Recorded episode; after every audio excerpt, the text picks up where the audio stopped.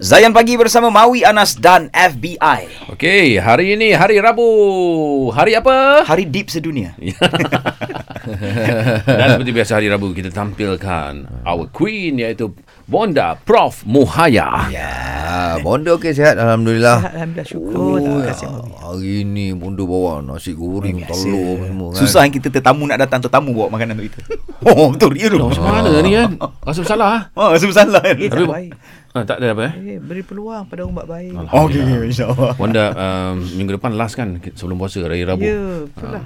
Boleh nak order. Dah tanya nak order.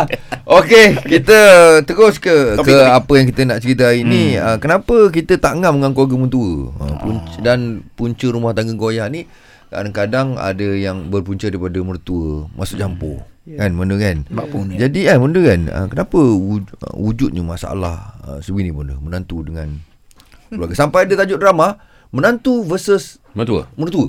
Ya, niatlah kita hari-hari bayangkan kita ni sedang menjalani kehidupan menuju syurga Allah.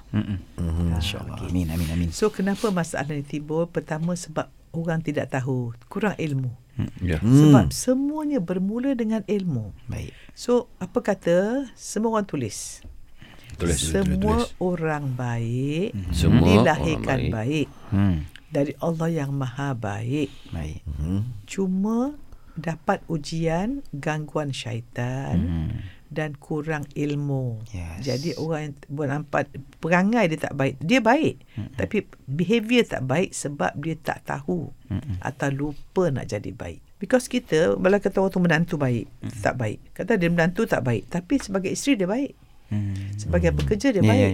So manusia di peranan masing-masing. Dan ada orang dia ada trigger berbeza. Kan? Mungkin katakanlah seorang ibu mertua tu dia punya luka batin ialah dia rasa tak disayangi. Tiba-tiba menantu dia tak faham bahasa kasih sayang dia. Mungkin ibu mertua bahasa kasih sayang ingin dipuji dan ingin dibelai, sentuh. Tapi bila menantu balik pergi kutuk. Mak sihat nampak, kenapa nampak badan mak naik ni? Okey. So maknanya kita akan suka orang kalau orang tu buat benda sentuh bahasa kasih sayang kita. Dan masalah manusia ni sebenarnya rasa tak disayangi je. Okay. Kalau orang disayangi akan baik. Betul. Cuba betul. Budak-budak nakal pasal apa, Mui? Budak nakal? Jadi nakal. Pasal kurang perhatian. Kurang sayangi. So sebab tu kalau anak masalah peluk je. Peluk, puji, sayang. Kasih sayang ni ialah penyelesaian pada semua masalah.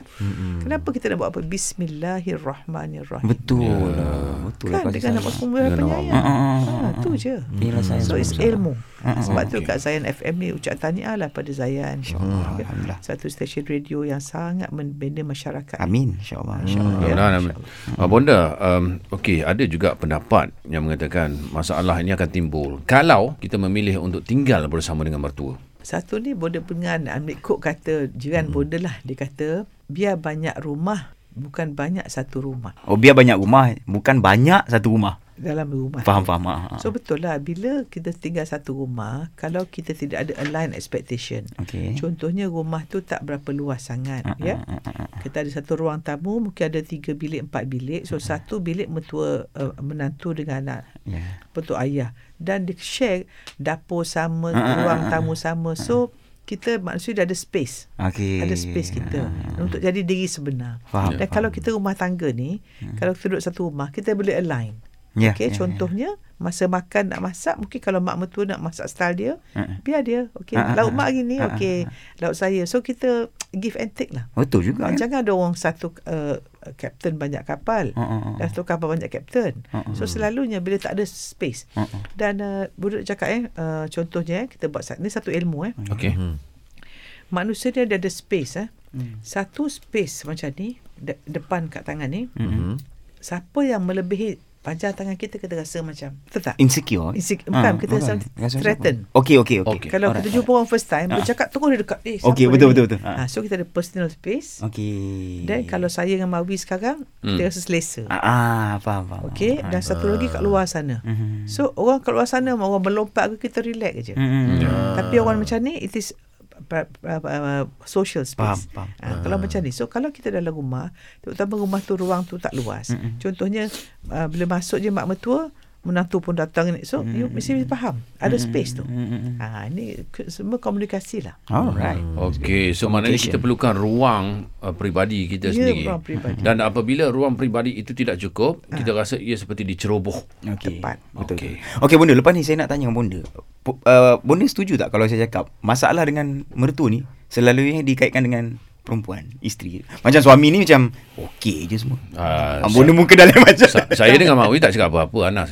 Soalan ni pun kita dah tanya je. Tak apa, lepas ni kita attack dia.